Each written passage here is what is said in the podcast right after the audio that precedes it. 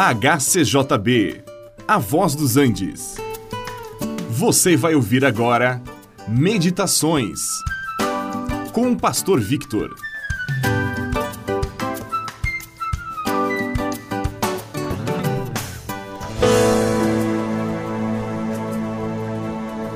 Deus criou o ser humano à sua imagem e semelhança e o colocou na posição de administrador das coisas criadas na terra.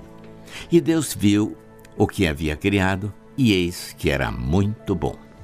O homem seria colaborador de Deus.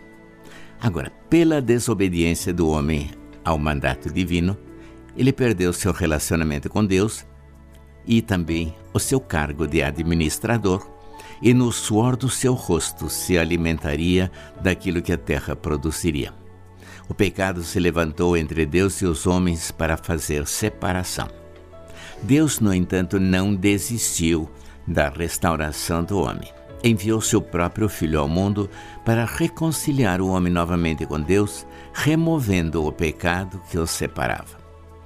Visto como, pelo seu divino poder, nos têm sido doadas todas as coisas que conduzem à vida e à piedade, 2 Pedro 1,3, para que por ela vos torneis participantes da natureza divina, livrando-vos da corrupção das paixões que há no mundo. Logo no verso seguinte. Pelo poder de Deus, nos foi oferecido esta grande salvação, e pelas promessas feitas pelo Senhor, que se cumpriram em Cristo, nós fomos restaurados a participar da natureza divina pelo novo nascimento no Espírito.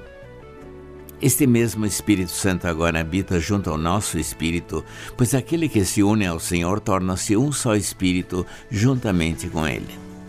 1 Coríntios 6,17 Deus é santo por natureza e nós também somos santificados pela presença do Espírito em nós, para nos tornarmos novamente cooperadores de Deus para sermos participantes da obra de Deus de salvar aqueles que estão perdidos.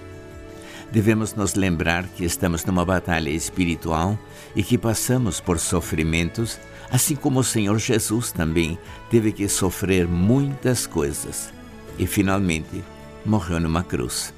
Agora, nós, como corpo de Cristo sobre a terra, também passamos por vários tipos de sofrimento. A vitória já foi ganha ali na cruz, quando Jesus venceu a Satanás, triunfando sobre ele e expondo-o publicamente à vergonha. Em Cristo agora também nós somos participantes desta vitória. Se nós permanecermos fiéis até a morte, também seremos glorificados e reinaremos com Ele. Juntamente com Jesus estaremos eternamente com Deus adorando e servindo ao nosso Senhor.